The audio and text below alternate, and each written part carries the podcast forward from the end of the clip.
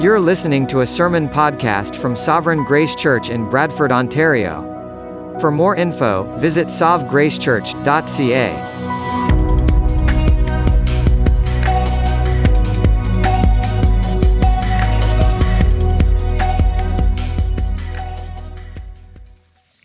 So I want to remind us this morning of Christ's solidarity with us, with humanity.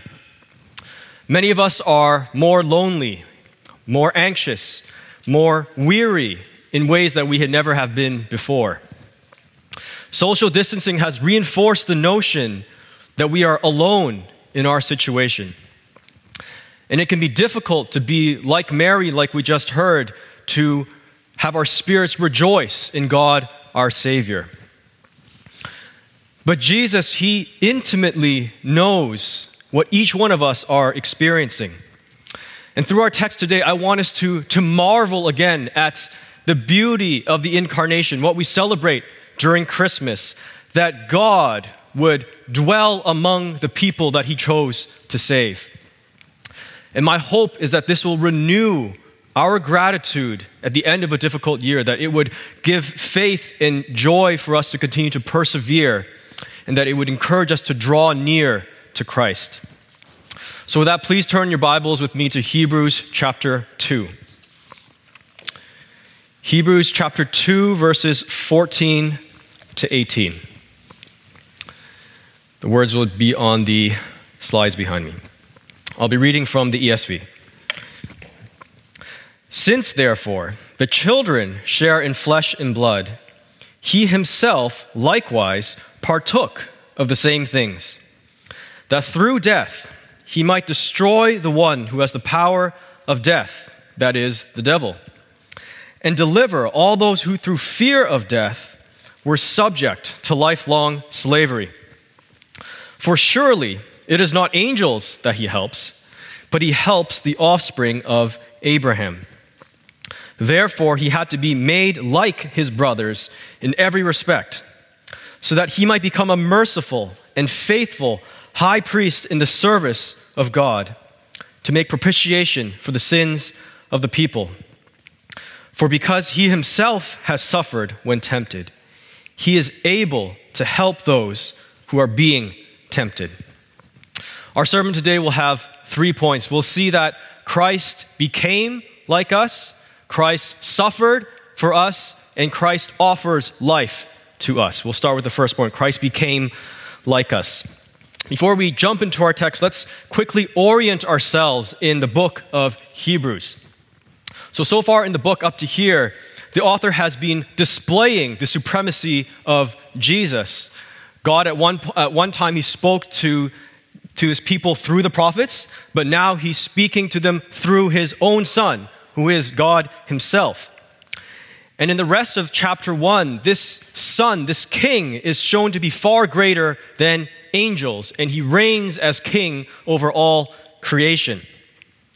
And this theme of Christ as king continues under chapter two, where we find ourselves. King Jesus is entrusted with accomplishing the grand plan of salvation. And we will see today to do this, Jesus must become like the people that he is to save.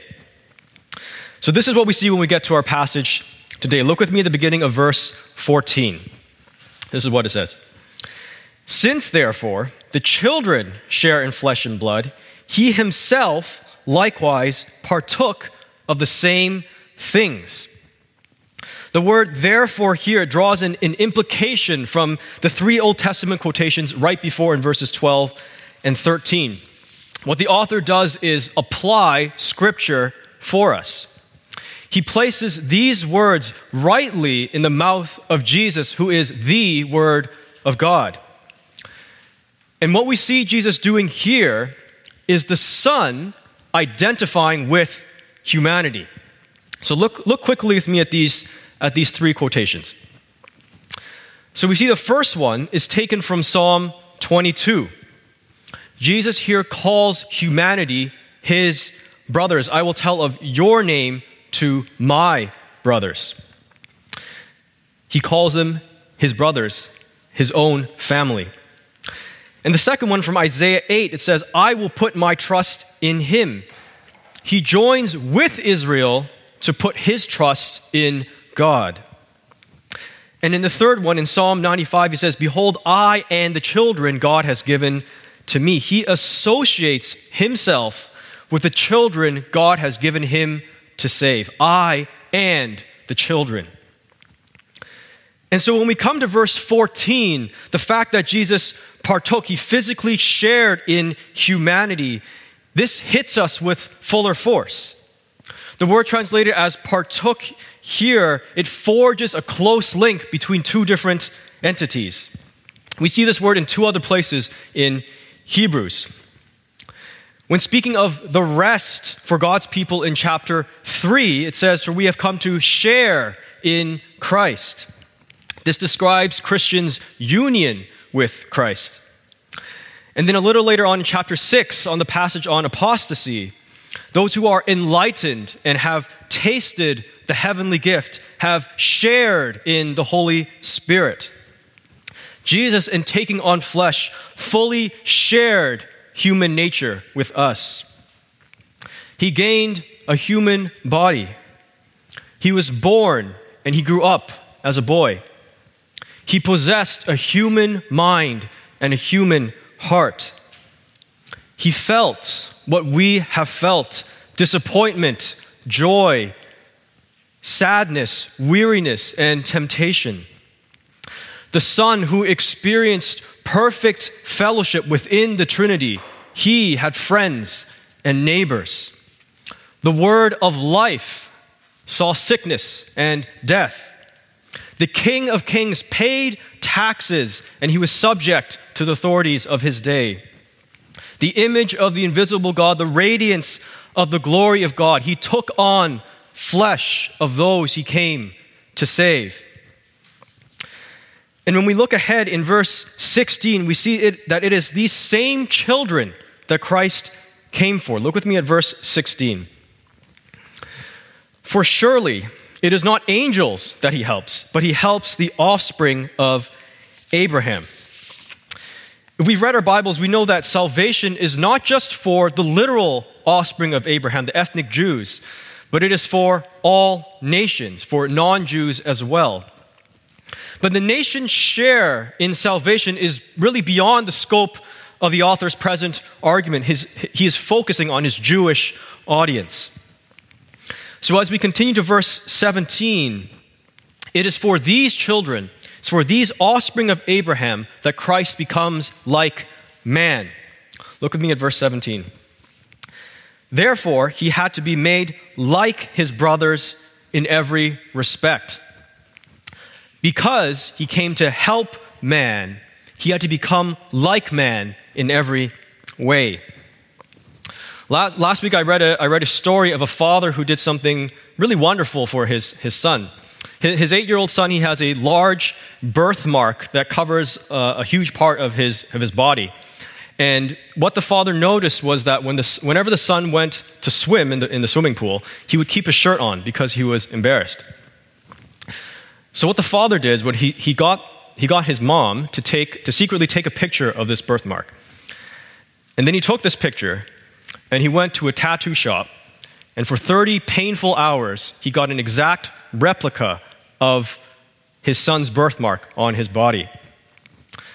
You can imagine the surprise and the joy of, of the son when he sees his father do this for him. And his father, his father says, Now we have the same mark for life. Now, what Jesus became in the incarnation, what we celebrate at Christmas, it's, it's not just a cause for, for mere sentimentality. The, the story doesn't end, just end with sweet baby Jesus lying in a manger filled with straw. There's a much grander narrative. And this brings us to our second point Christ suffered for us. Christ suffered for us. Why, why is it so important for Jesus to be human? Listen to how David deSilva answers this question. This is what he says The Son could not have died without becoming human. He had to become like us to experience the trauma of death. He became like us in order to suffer for us, suffer in our place. By sending Jesus to be born as a man, the Father makes him the most effective and the most sensitive mediator of God's favor. Look at what we see in verse 17. Again, we'll go a little further in the verse. It says, Therefore, he had to be made like his brothers in every respect, so that, and here's the purpose, so that he might become a merciful and faithful high priest in the service of God. The priest in, in any religion is, is an intermediary, intermediary a, a mediator between the divine and humanity. The Latin word for, for priest, pontifex, means bridge builder, a bridge between a deity and its worshippers. Now, the priests of Israel, they represented the people before God and they represented God before the people. But why another human priest? Is Jesus any different? Our verse tells us that he is merciful and he is faithful in his service to God. Many of the priests, if we've read the Old Testament, they, they were indeed faithful to their charge to some extent. But what we see is that the priests are constantly, we see the constant corruption of the priests in the Old Testament.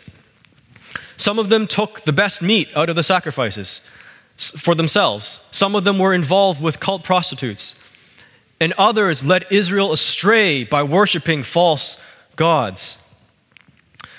But Jesus, he is ever faithful. In Hebrews 3, we see that Jesus is said to be faithful to God who appointed him. He was made like his brothers, the priests, in every respect. He was tempted like they were in every respect. But what Hebrews 4 tells us is that he did not sin. He was faithful. And in Jesus, we not only have a faithful high priest, but a merciful one.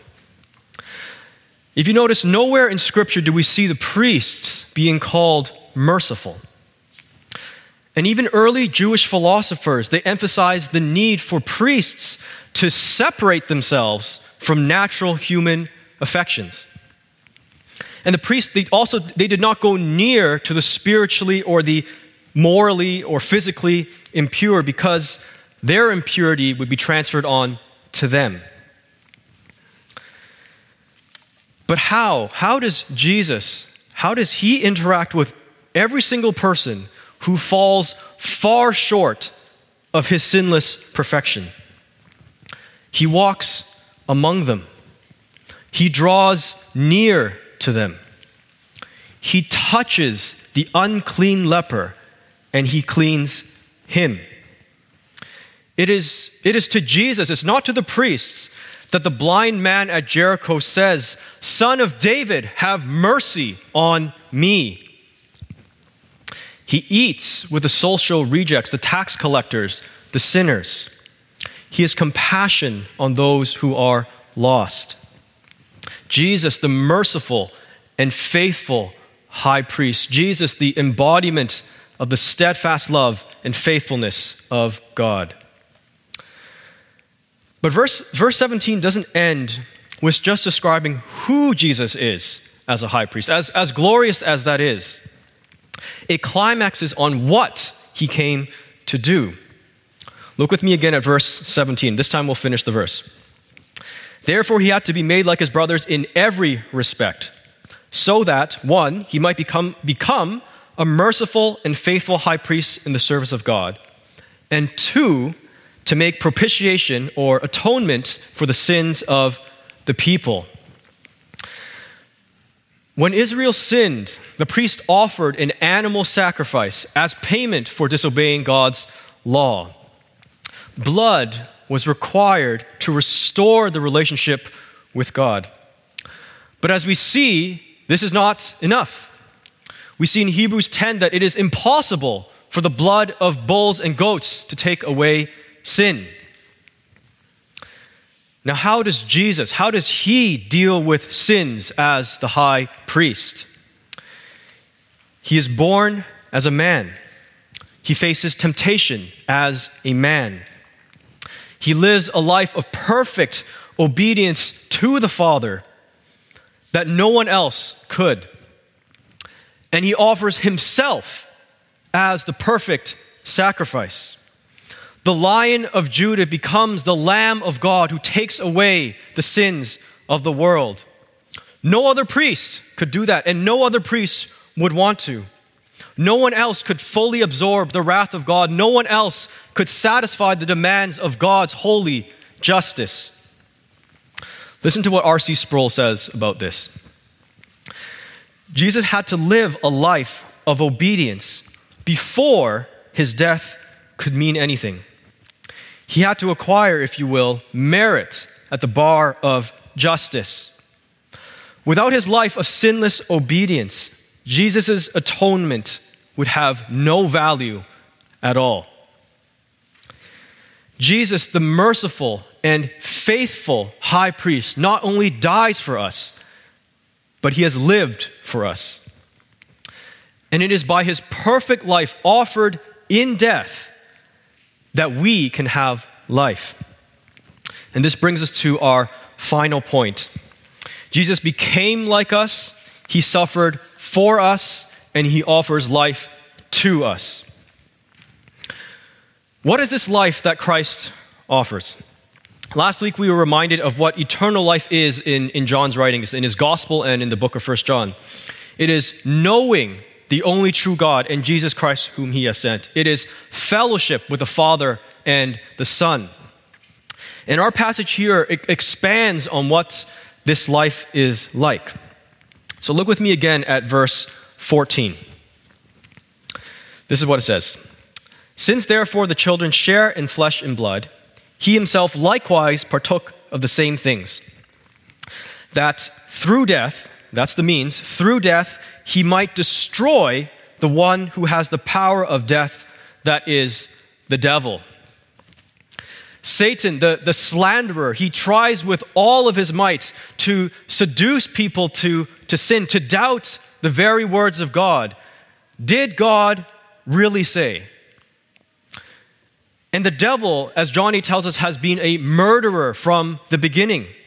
He works in the realm of death. He provokes people to sin that leads to death.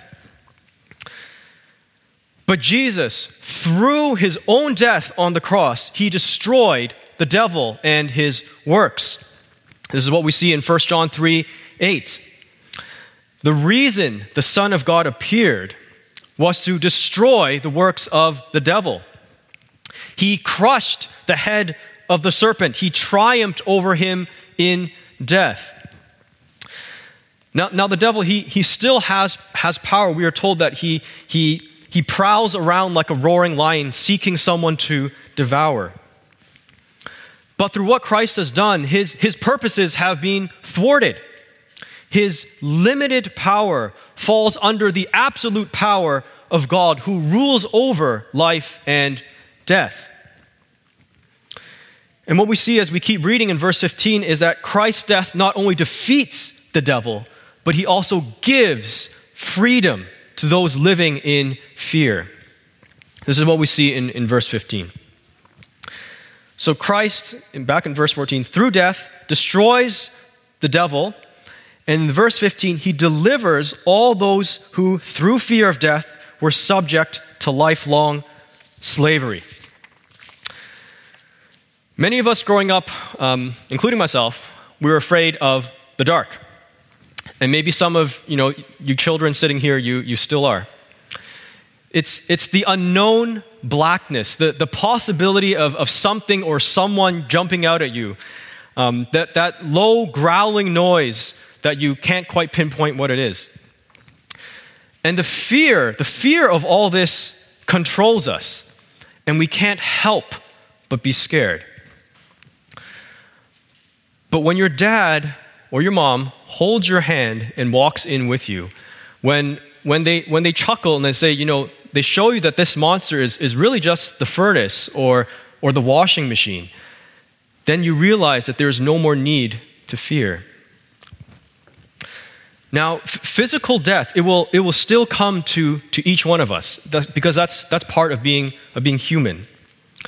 But the fear of spiritual death, the constant fear of eternal punishment in hell, Christ's death has taken care of this. Fear is a cruel master. But the Christian is, is free from such fear. Sins are atoned for, no more condemnation, covered by Christ's righteousness. The devil can no longer slander the believer before God. Christ has dealt with death, our enemy, and the fear of death itself. And the Christian can confidently say with Paul, Where, O death, is your victory? Where, O death, is your sting? This is life. No longer chained up in death row awaiting your execu- execution. Freedom from the fear of endless punishment. We rightly sing, My chains fell off, my heart was free.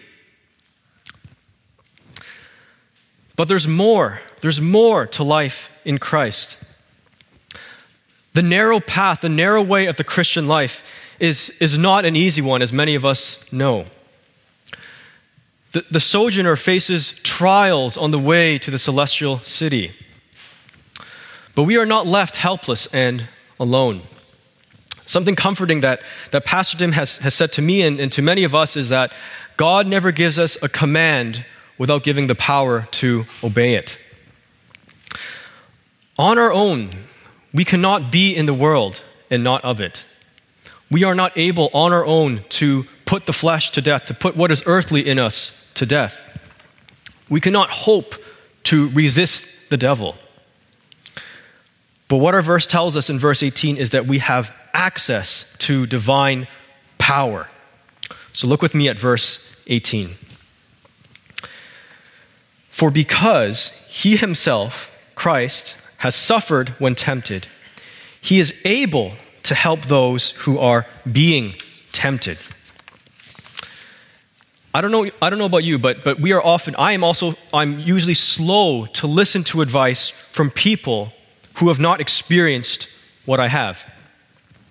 And even more so when they, when they say, you know, sometimes, most of the time, well meaning, I know exactly what you are going through. But Jesus, He has become like us. He's been tempted in every way and emerged sinless. He also experienced disappointment, rejection from those closest to him, even being forsaken by his own father at the cross. And how? How did he face these trials? He, First Peter tells us, he entrusted himself to the God who judges justly. His own Father, he says, Not my will, but yours be done.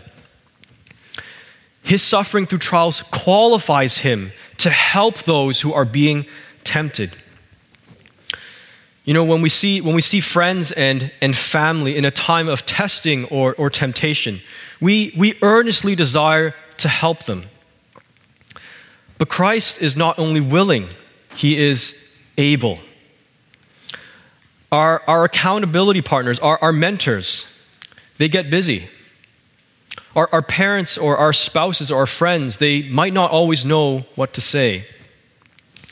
But our, our Savior, our, our great high priest, he stands ready at any moment to help when we are tested. He, he beckons us, Come, follow me, come to me. And how often do we shy away from our King's sweet invitation? This, this is the life graciously given to us in Christ, access into eternal fellowship that the triune God enjoys. Our greatest enemy is destroyed, and we have power from on high to fight What would turn us from the source of true satisfaction? Now, if you're not yet a follower of, of Jesus, does the freedom from the fear of death does it sound too good to be true? Can it really be possible that there is someone able to sympathize, able to help me with what I'm going through right now? My loneliness, my anxiety, my weariness. But as you've heard today, this is, this is what Jesus came to give to those who trust in Him. What, what does this say about God's desire to save? That He actually stepped into our world and became one of us. That He offers abundant life through the death of His Son. It shows the value of human life, it shows the dignity of your life. Don't let this be another Christmas where, where Christ is merely the first syllable of the word. Marvel at the generosity of God in allowing you today to hear, whether for the first time or for the hundredth time, his great desire to give true life to people like you. And it is our prayer. We, we, prayed for, we prayed for you today in the pre service prayer that he would grant you the faith to trust in Christ's death, and to receive promised salvation and joy. And for my, for my beloved family in, in Christ, how, how blessed we are to be the children of God. What privilege we have to come wherever we are, whenever, to draw near to the throne of grace, to find grace and mercy in our time of need. But even though, even though we know this truth, even though we, we pray it over each other, it can be so easy to shrink away from the help that is ours. Busyness, fear, weariness, our, our help can seem so distant. The question in our minds is, is can Jesus really help me through what I'm going through right now? But I, encourage you go, go to your Savior. He, he has gone further in testing than any of us. You will, you will never find yourself in a place where Jesus will not be sympathetic to your situation, where he will not know the discomfort that your needs create. Go, go to him, the inexhaustible fountain of joy and peace. Listen to what Ray Ortlund says about this. Christ's heart is not drained by our coming to him. His heart is filled up all the more by our coming to him. Others, others may grow weary of listening to your struggles, but Christ always welcomes your tears and your prayers. Go to the one who gives rest for your weary soul. I'll finish with these words from these precious words from Samuel Rutherford, a Scottish pastor in the 1600s. There is no sweeter fellowship with Christ than to bring our wounds and our sores to Him. Take hold of the abundant life that is yours in Christ, soul satisfying fellowship with the Father and the Son by his Spirit. Let's pray.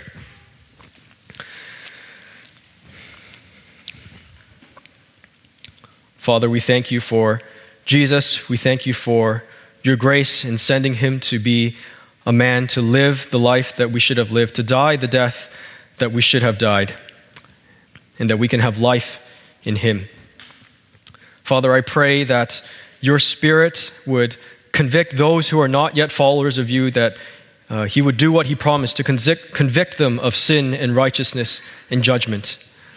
Give them faith um, to turn and respond to the gospel. And I pray for um, my brothers and sisters here that you would um, give us all faith to turn to Jesus, to, to turn to him to find grace and mercy in our time of need. We thank you and we pray all this in his name. Amen.